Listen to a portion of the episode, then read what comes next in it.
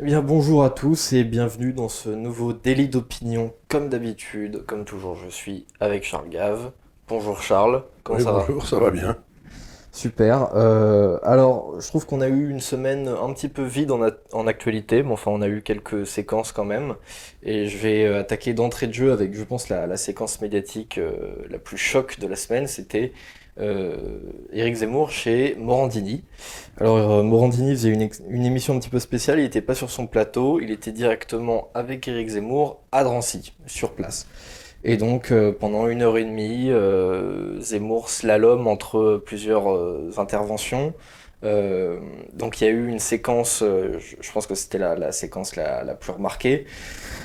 Euh, c'était, il discutait avec une femme voilée, en lui expliquant ce pourquoi. euh, En fait, elle voilée, elle s'est découvert la tête. oui, oui. Ce qui n'est pas tout à fait la même chose. oui, c'était un petit peu un petit peu léger. Euh, et il lui expliquait euh, ce pourquoi, euh, selon lui, elle vi- violait la, la laïcité. Et euh, on a eu une séquence donc d'une minute où cette femme lui propose de retirer sa cravate.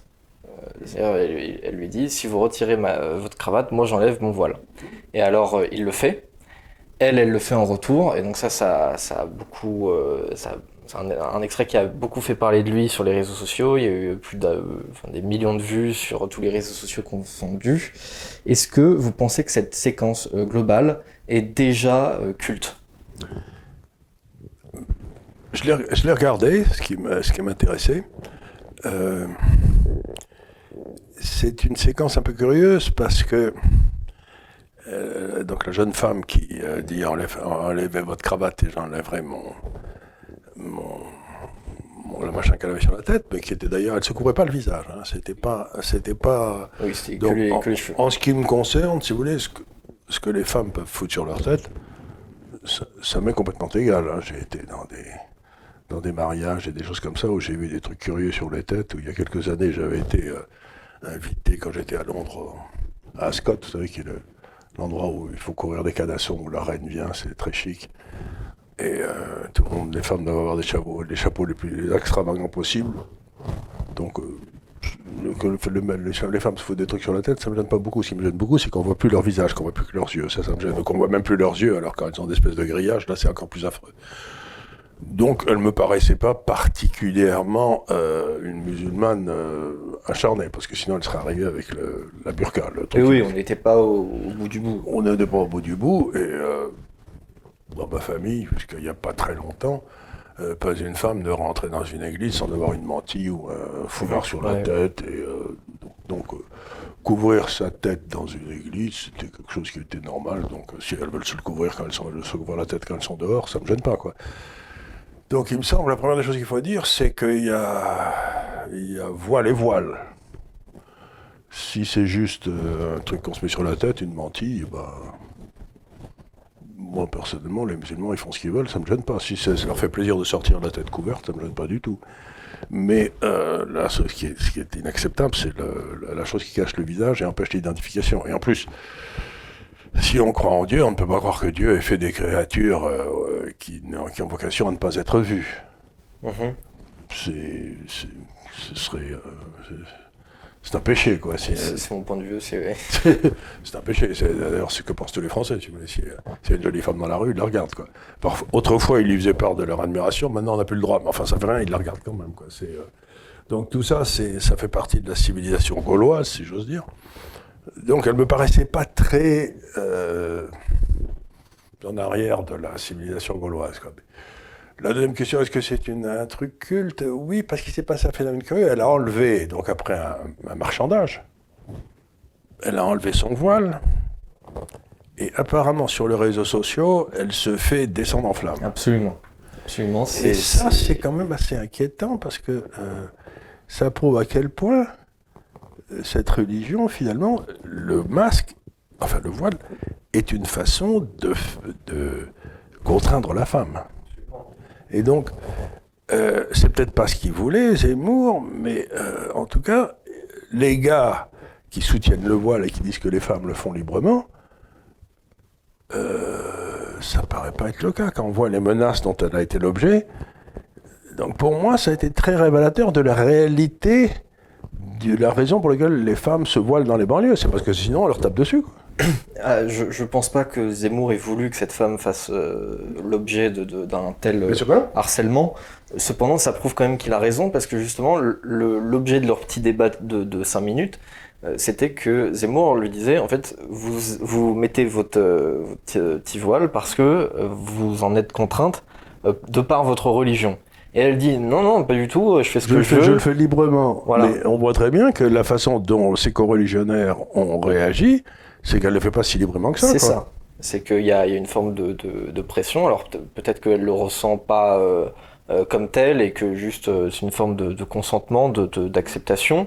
D'ailleurs, euh, comme euh, on disait, euh, c'est un petit voile qui, en plus, euh, c'est- c'était un voile blanc avec des motifs. Oui, c'était oui. pas un truc euh, noir euh, extrêmement sobre euh, et comme vous disiez, qui, qui couvrait tout le visage, etc. Donc elle était pas au bout du bout de la logique. C'était quand même assez modéré. Et d'ailleurs, sur les réseaux sociaux, il y avait d'autres photos d'elle euh, sans, sans son voile. Elle disait d'ailleurs dans l'extrait avec Zemmour qu'elle le mettait euh, que, que récemment. Euh, mais enfin, effectivement, la, la pression qu'elle a reçue, j'ai l'impression en tout cas de la majorité de ses coreligionnaires, en tout cas Ceux qui sont sur le net. exprimés, euh, montre bien qu'effectivement, euh, elle n'était pas si libre que ça de choisir de le mettre ou de l'enlever. Donc euh, effectivement, ça, ça donnait raison à Zemmour. Il y a, y a d'autres épisodes qui lui ont donné raison aussi. euh, Quand, euh, quand on lui dit, euh, oui, il paraît qu'il y a une boucherie française euh, à tel endroit, alors il va voir la boucherie, il lui demande, il demande au boucher si c'est effectivement une boucherie française. Non, non, boucherie, boucherie euh, musulmane. Oui, c'est ce qu'il a dit. Bon, euh, une boucherie une boucherie halal, ça va, mais si toutes les boucheries dans un quartier sont halal, c'est quelque chose qui est. euh, ça veut dire aussi quelque part, ce que je regrette beaucoup, qu'on n'ait pas de charcuterie, parce que quand même, euh, dans le cochon, tout est bon, quoi. Donc c'est les gens qui sont dans le coin et qui ont envie d'avoir euh, du cochon. Euh, qui sont pas musulmans, où est-ce qu'ils vont Ils se tapent euh, dans 4 km à la ronde, ils vont chercher une, euh, une, une charcuterie. La liberté, c'est la liberté de choix. À partir du moment où il y a que des boucheries halal, le choix disparaît.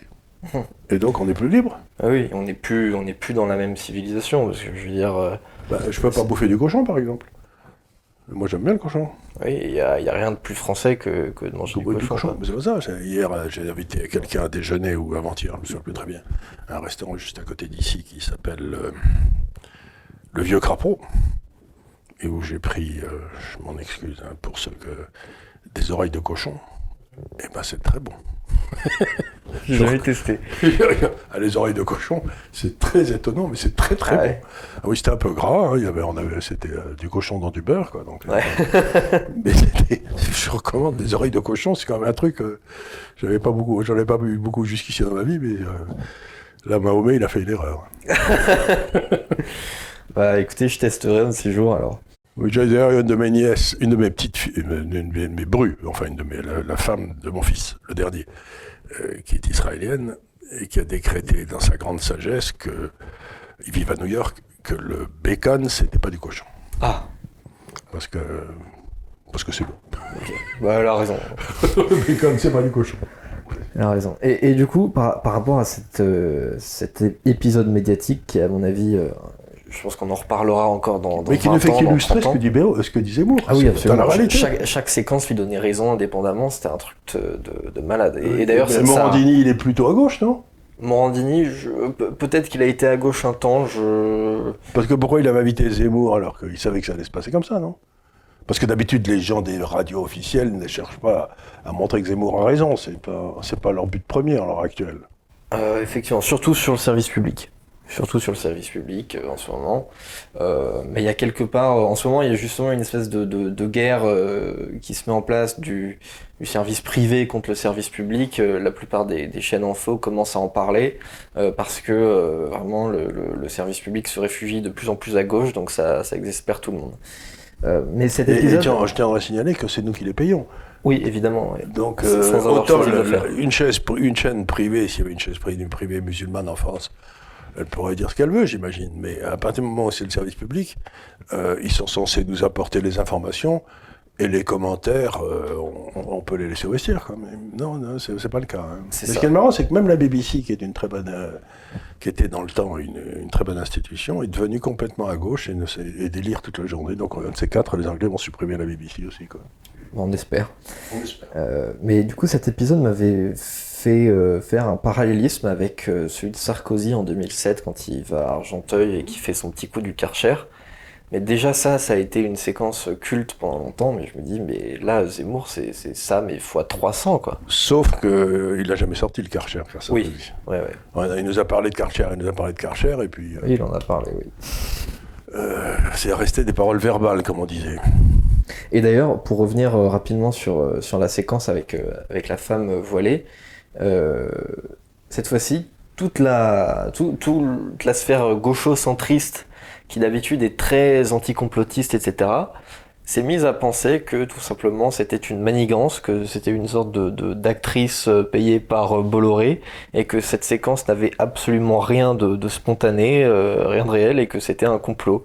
Donc ça m'a fait beaucoup rire que pour une fois euh, c'était eux euh, qui, Ça veut dire qui que quand on montre la réalité, c'est un horrible complot. Oui. La réalité est un complot. La réalité est un complot. Oui, c'est ce que disait le, je sais plus quel parti communiste en Allemagne de l'Est qui avait dit que le peuple avait beaucoup déçu le parti, qu'il allait falloir changer de peuple. Quoi. C'était, euh, c'est terrible quand les, quand les élites se rendent compte que la réalité n'est pas ce que ce qu'ils disent. Mhm. Ça, ça me fait penser Ils d'ailleurs. sont un euh, peu hors sol. Il y a, il y a- il y a une universitaire suédoise qui euh, a fait une étude. En fait, elle a regroupé tous les cas euh, de, de- tous les cas euh, au pénal d'agression sexuelle ou de viol entre 2000 et 2015 en Suède. Et euh, Ouh, elle, est mal, arrivée, ça. elle est arrivée à une conclusion euh, qui était que euh, il y avait quand même beaucoup de migrants dans ces cas-là. Ils étaient largement surreprésentés par rapport à leur part dans la population. Et l'administration de l'université lui a dit que c'était une découverte qu'elle n'aurait pas dû faire. Elle était tombée dessus par hasard. Elle dit Vraiment, j'ai pas fait exprès, mais je suis tombé sur ce résultat-là. Son administration lui a dit C'est une vérité qu'il ne faut pas, euh, qu'il ne faut pas diffuser. Euh, C'est une. Vous vous rendez compte quand dans une université, on vous dit que la vérité ne doit pas être diffusée? De quel degré de fausseté d'esprit on est arrivé? C'est. euh, ça va très très loin là. Ça va très très loin, c'est quand même. euh, c'est là où un grand esprit comme Sauvy, dont c'est- on parle ici, qui était un économiste remarquable, euh, de, Alfred Sauvy, que j'aimais beaucoup, il disait Quand vos travaux vous amènent à une euh, conclusion à laquelle vous ne vous attendez pas, vous devez les publier. Plus que jamais. Bien sûr, et ça a été le cas de, certains sociologues américains d'ailleurs, qui étaient. La plupart des sociologues américains sont, de gauche, ont un ancrage, ou ont eu un ancrage à gauche euh, antiraciste pendant leurs années euh, d'étudiants au moins. Et ça leur arrive de faire des, découvertes très euh, politiquement incorrectes, sauf que cette fois-ci ils sont un peu moins hystériques, ils sont devenus adultes, et donc ils se disent bon, euh, c'est pas le résultat que, que je voulais obtenir, mais enfin c'est le résultat que j'ai obtenu, donc je vais les, les publier. Bah, là on lui dit, même des adultes lui disent non non, faut pas, faut pas montrer ça. Il faut pas désespérer Billancourt, disait Sartre. Voilà. Il valait mieux avoir raison avec Sartre que tort. Il valait mieux avoir tort avec Sartre que euh, raison avec Raymond Aron. C'était l'autre imbécilité. C'est ça. C'est ça qui a mené la France depuis, 100 depuis 60 ans à peu près. C'est ça, ce que ce qu'expliquait Sartre par, euh, par cette euh, citation, c'est qu'il fallait pas parler euh, du goulag aux ouvriers parce que sinon en fait ils allaient se détourner du communisme et c'était pas une bonne chose. Quoi. Voilà. Donc, euh, pareil, le goulag était une vérité qui- qu'il ne fallait pas diffuser.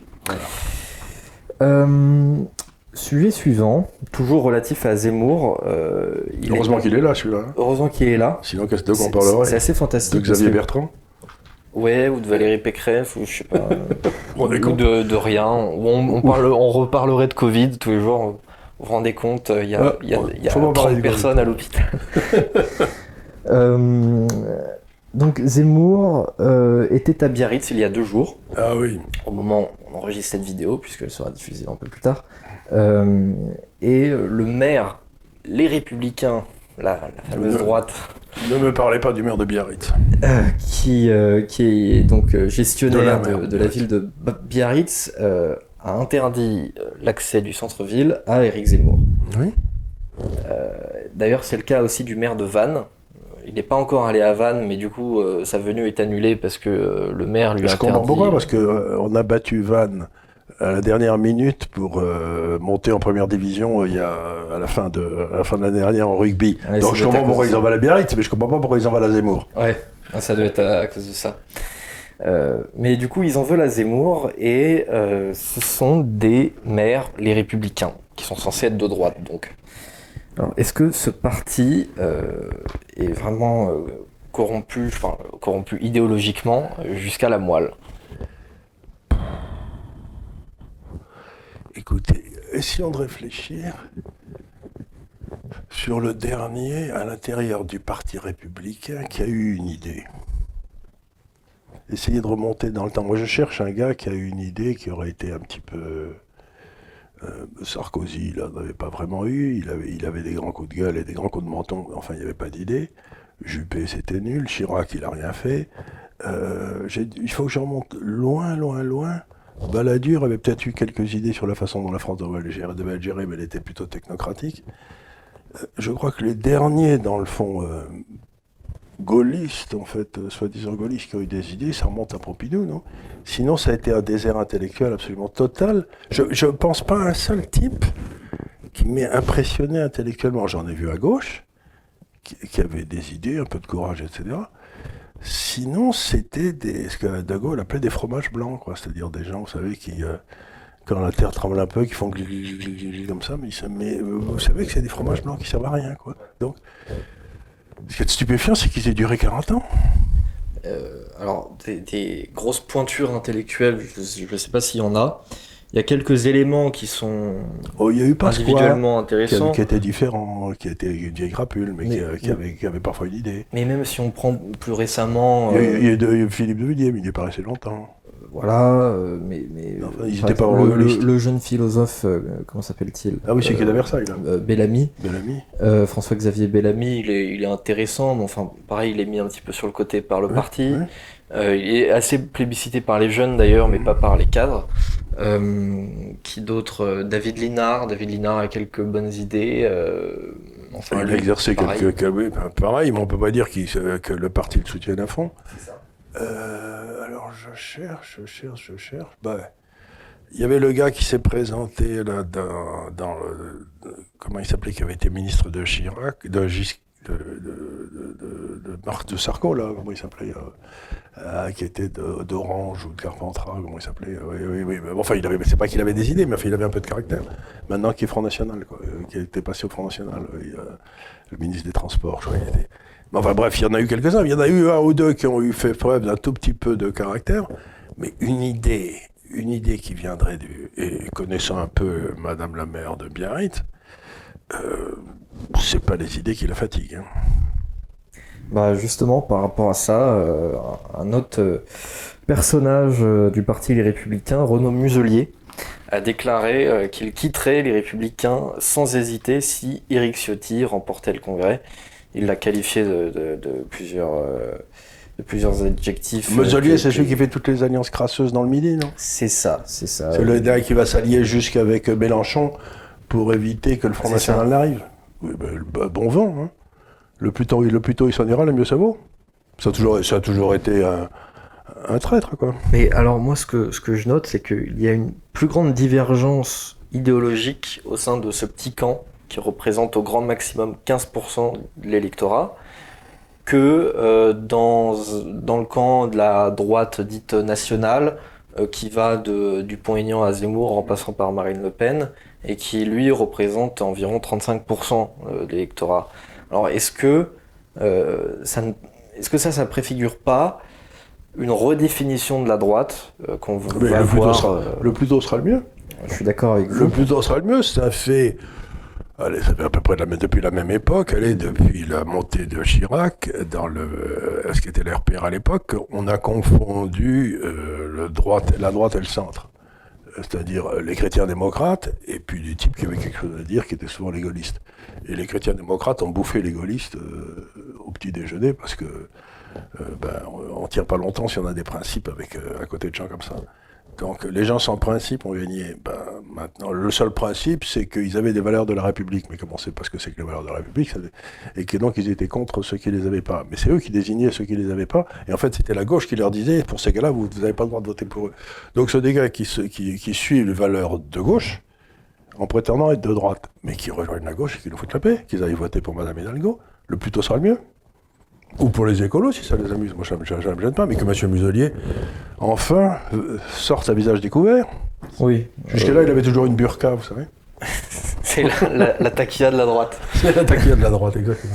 Mais oui, à mon avis, son, son Le avenir. plus tôt sera le plus- mieux, mais qui, mais qui- qui s'en aille, bon débarras, allez, allez, allez, allez. Son avenir le plus cohérent, je pense, c'est devenir un ministre de Macron ou peut-être euh, futur Premier ministre d'Édouard Philippe euh, en 2027. Voilà, en 2027, mais encore, euh, mais j'espère que d'ici là, il aura disparu, parce que il y a des gens qui ne disparaîtront jamais assez tôt. Je- J'espère que nous, on sera là en 2027 et que euh, on Lui sera continuera encore jusqu'en 2032 Absolument. et même euh, ad vitam aeternam. Éternel, non, Et euh, enfin, euh, dernier, dernière actualité, c'est une étude de la Fondation pour l'innovation politique euh, qui a fait une, donc une grosse étude de- d'opinion qui est arrivée à cette conclusion. La France est probablement... bah alors... Il- la France Il y a, il y a est- le DAF qui nous a rejoints. il, est, impatient de nous revoir. Euh, donc la conclusion c'était que la France était probablement plus à droite que jamais, en tout cas depuis très longtemps. Est-ce que vous partagez ce constat aussi? Alors là, j'ai un gros problème parce que j'aimerais savoir comment euh, définir la droite et la gauche. hein. Parce que pour moi, par exemple, la gauche, c'était l'égalité de tous devant la loi. Enfin, bon, très bien.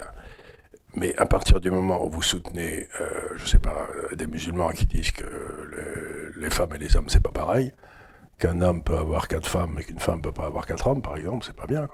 C'est- pas sympa pour les femmes et ainsi de suite. Donc il n'y a pas vraiment d'égalité des hommes et des femmes dans le Coran, c'est le moins qu'on puisse dire. Et donc je me dis, mais comment des gens de gauche peuvent-ils... Si supporter la gauche, c'est être pour les musulmans, je ne peux pas être de gauche. Voyez ce que je veux dire Euh, Si supporter la droite, c'est être pour quelqu'un comme M. Muselier, je ne peux pas être de droite non plus. Je crois que ce sondage est en train de nous dire, c'est qu'il y a une énorme majorité de Français qui supportent plus les politiciens qu'on a eu depuis 40 ans. Et ils se définissent comme de droite parce que dans le fond, ben, ils ont tous été gauche compatibles. Tous ceux qui ont été au pouvoir depuis 40 ans, tous étaient gauche compatibles. Donc je crois que ce que ces gars-là, essayent de dire à mot couvert, c'est qu'il y a une détestation de la classe politique en France qui doit être absolument inimaginable. Bien sûr. Parce que là, là Et comme la droite politique, comme la, la- la- ces, gens qu'on a eu dans la politique depuis 40 ans ont une caractéristique commune, c'est qu'ils disent tous du mal de la droite, ben, ça veut dire que les Français se disent, euh, vous savez, quand j'étais jeune, j'avais, j'ai dû vous le raconter déjà, mais j'avais un, un de mes amis qui était euh, roumain. Au moment où le communiste régné en Roumanie, où M. Marché allait passer ses vacances d'été en Roumanie, euh, parce qu'il était bien traité. Et donc, euh, ce gars-là m'a dit un jour, il- vous avez un gars bien en France, c'est le général Salan. Alors, je lui ai dit, c'est intéressant comme idée, mais pourquoi le général Salan? Vous savez, c'est celui qui est le patron de l'OAS, ancien chef de l'armée française, euh, le putsch des généraux, enfin, ça vous dit rien, mais c'était toutes les années. et il m'a dit, parce que la radio roumaine n'arrête pas d'en dire du mal. Donc, à partir du... Moi, je crois que on est arrivé à un système de pensée où les gens se disent, dans le fond, si M. Muselier euh, dit du mal euh, de la droite ou de Zemmour, c'est qu'il doit être bien, ce gars-là. Ce que je veux dire? C'est-à-dire qu'ils sont... On est vraiment dans la preuve par l'absurde. On est arrivé à un tel niveau de discrédit de la classe politique qui est maintenant, aussi curieux que ça paraisse, rattaché à des idées de gauche. Être pour la classe politique, c'est être de gauche. Et donc, tous les gens disent, mais je préférerais crever que de défendre ça. Je crois que c'est ce qui se passe. Bah d'ailleurs, euh, c'est un petit peu ce qu'on voit euh, là euh, avec les, sondages récents. Alors Zemmour stagne un petit peu là à 17%, mais enfin il est quand même donné au second tour dans la majorité des sondages qui, sortent aujourd'hui devant Marine Le Pen et le candidat LR quel qu'il soit. Et malgré l'épisode dont on avait parlé la semaine dernière, où il prend ce fusil de précision et il blague en, en, Vous en visant plus les- gauchistes euh, en visant les, les journalistes gauchistes, euh, ben, malgré ça, il n'a pas perdu un seul point dans les sondages. alors que tout le monde en a dit du mal. Donc c'est que finalement, effectivement, la, portée médiatique, euh, la, portée du, discrédit médiatique et aucun, aucun pouvoir d'entraînement. C'est ça. Si vous avez Ruquier qui dit du mal de quelqu'un, j'imagine que tout le monde se précipite pour essayer de savoir qui est cette personne. Euh, euh, moi, on a dit du moi de mal dans Libération, et j'ai eu plein de gens qui ont été chercher qui j'étais, moi, qui ont dit dire il est pas mal ce gars-là. Ouais, absolument. Absolument, c'est comme ce qu'on disait encore une fois sur les 67% des Français qui craignaient, euh, alors il y a, apparemment il faut pas dire l'expression sur YouTube, mais le, le changement démographique progressif, on va comprendre. Vers un peu plus de couleurs. Vers un petit peu plus voilà, de, de, de couleurs, d'arc-en-ciélisation de, de, la France. bien compris, euh, 67% malgré le fait que tous les médias euh, voulaient euh, cacher ce, ce, fait. Euh, et surtout, il y avait personne qui en parlait moins que les médias. Je sais qu'on n'avait pas le droit d'en parler, mais ce qui était extraordinaire, c'est que les médias eux-mêmes maintenaient l'omerta, quoi. Oui. C'est quand même extraordinaire. Donc je crois qu'il y a plusieurs éléments qui vont partir. Ça veut dire deux choses, que les médias sont haïs et que les politiques sont haïs. Bah effectivement, en fait, on est comme, comme les politiques. Ce qui est marrant, c'est que du coup, on va élire sans doute un gars, Zemmour, enfin ce que j'espère en tout cas, qui soit des médias et politique. Oui. Enfin, vraiment, il n'y a pas plus politisé que lui, quoi. Il a, il a, donc, euh, mais dans un sens complètement différent de ceux que les autres prêchent depuis longtemps, quoi. Oui. En fait, allez, euh, notre brave Zemmour, c'est le Martin Luther King de notre époque, quoi. C'est euh, Martin Luther, je veux dire par là, c'est le gars qui crie dans le désert et d'un seul coup tout le monde se dit il a raison ce gars-là. Donc c'est Martin Luther, c'est-à-dire il y a une église et puis un hérétique qui sort de l'église et tout le monde se met à le suivre, quoi. C'est, euh, je crois que c'est dans le fond Martin Zemmour, c'est dans le fond le le protestant de notre époque, celui qui gueule contre l'église dominante, qui est bah, corrompu, qui est dégueulasse. Qui est... Peut-être que dans, dans 50 ans, on s'appellera les, les, réformistes des médias. ça pourrait être rigolo. C'est rigolo cette idée de, Zemmour comme. Euh... Il va falloir que je la développe un petit peu. Cette idée de Zemmour comme euh, type qui sort de l'église dominante et qui essaye de la réformer, c'est. Euh, c'est intéressant. Mais effectivement, bah, il, récupère un petit peu les, pots cassés, c'est ce qu'on dit toujours ici, c'est que les, les politiques depuis 40-50 ans refusent de prendre des décisions. Du coup, on continue de s'enliser dans, dans, toujours le, le, même truc. On va pas prendre de décision parce que c'est trop polémique et que justement, comme on a trop attendu de prendre, pour prendre des décisions, bah maintenant il faut pas en prendre parce que si on en prend une, c'est la guerre civile. Il faut plus bouger. Du coup, il faut plus bouger en attendant qu'il y ait quand même la guerre civile, mais on va dire non mais c'est mieux qu'elle soit là après-demain plutôt que demain. Euh, et alors que peut-être qu'en fin de compte, si on prenait une décision, bah, ça empêcherait la guerre civile. Oui, c'est, vous savez, ça me rappelle quelque chose, et on terminera, j'imagine, là-dessus, sauf si vous avez d'autres questions, mais euh, j'ai, j'ai lu un certain nombre de livres dans ma vie qui ont eu beaucoup d'influence sur moi. Il y en avait un qui s'appelait Study of History par un écrivain anglais qui s'appelait Arnold Toynbee. Vous savez, ça a été traduit en français en l'histoire. D'ailleurs, il fait partie des grands livres dans le, l'Institut de liberté que chacun de, euh, convenable devrait avoir lu dans sa vie. Et cet, cet homme, Toynbee, disait, dans le fond, euh, le rôle des élites dans une société, c'est de répondre aux défis de cette société. Si on y répond convenablement, la société progresse, et puis on passe à un autre défi, et puis ainsi de suite. Mais si la, la, société refuse de traiter le, le, défi en question, ce qui se passe, c'est qu'il reste là, mais il réapparaîtra ailleurs, sous une forme différente, et puis si la société refuse de le traiter, il reparaîtra une troisième fois ou une quatrième fois ailleurs et sous une grande différence. Et à un moment ou à un autre, le refus de traiter ce défi amènera soit à la fin du régime politique, hypothèse la plus basse, soit à la fin de la nation, soit à la fin de la civilisation, si vous voulez. Quand les, Espagnols sont arrivés chez les Incas, ils n'ont pas su comment faire. Quoi. Ce que je veux dire, ça a été la fin de la civilisation. Ils ont vu que ça a été complètement changé. Donc aujourd'hui, la France est devant un choix assez simple, soit un changement de régime politique, c'est Zemmour, mettons, ou De Gaulle en 58, quand la, la 4ème République pas traité le problème de la décolonisation. Soit un changement, la nation disparaît, si on ne traite pas le problème, soit c'est la fin de notre civilisation euh, occidentale, enfin euh, européenne, qui a été la civilisation dominante. C'est ben, les trois. C'est les, trois, trois trucs qui sont devant nous aujourd'hui. Et justement, c'est pour ça que Zemmour parle de, tout le temps de la question de civilisation qui dépasse encore la, la question initiale. Et en de, la civilisation, il parle de la civilisation européenne. C'est-à-dire quand on lui dit qu'il n'est pas un bon européen, ça veut dire qu'il n'aime pas Bruxelles, mais qu'il aime la civilisation européenne. Et en ça, je me reconnais parfaitement. J'adore l'Europe et je déteste Bruxelles. Oui, d'ailleurs, Bruxelles déteste l'Europe, euh, en fait. Elle refuse de dire qu'elle a des racines chrétiennes, pour commencer. Ça, bah, elle refuse de dire qu'elle a des racines qui datent euh, d'avant 1950, quoi. Voilà, ou, ou 1789, selon les choix. Donc, grosso modo, oui, on arrive à un moment intéressant parce que je crois que le défi qui sont présentés à la France et à l'Europe depuis bientôt 30 ans, à laquelle, personne n'a voulu répondre, et ben maintenant il arrive au moment critique où il va falloir répondre, il n'y a que trois issues possibles. Absolument. C'est pour ça que on exhorte ici tous ceux qui nous regardent à choisir. et à bien réfléchir. Et à bien réfléchir et à faire un choix à la fin. Parce que là, je crois que c'est vraiment pas le moment de se défiler et de rester chez soi le dimanche. Si les élites ne sont pas capables de prendre des décisions, il faut changer les élites. On va se terminer. À chaque fois, on termine sur un sur une note euh, géniale. Hein. Euh, on a un message de fin qui, qui est vraiment fantastique. Oui, dans le fond, le grand coup de pied dans le derrière, on n'en dira jamais c'est bien. Quoi. qui est le privilège de la démocratie. C'est ça. Bon, et eh ben, on termine avec cette émission. Comme d'habitude, je vous exhorte non seulement à faire un choix un certain dimanche d'avril, d'ailleurs deux, dimanches d'avril, mais surtout là un choix euh, immédiat euh, de mettre euh, un pouce bleu, de mettre un commentaire, dites-nous ce que vous avez pensé de la vidéo, de s'abonner à la chaîne, etc., etc. Et je vous dis à la semaine prochaine avec Charles Gave. Merci beaucoup.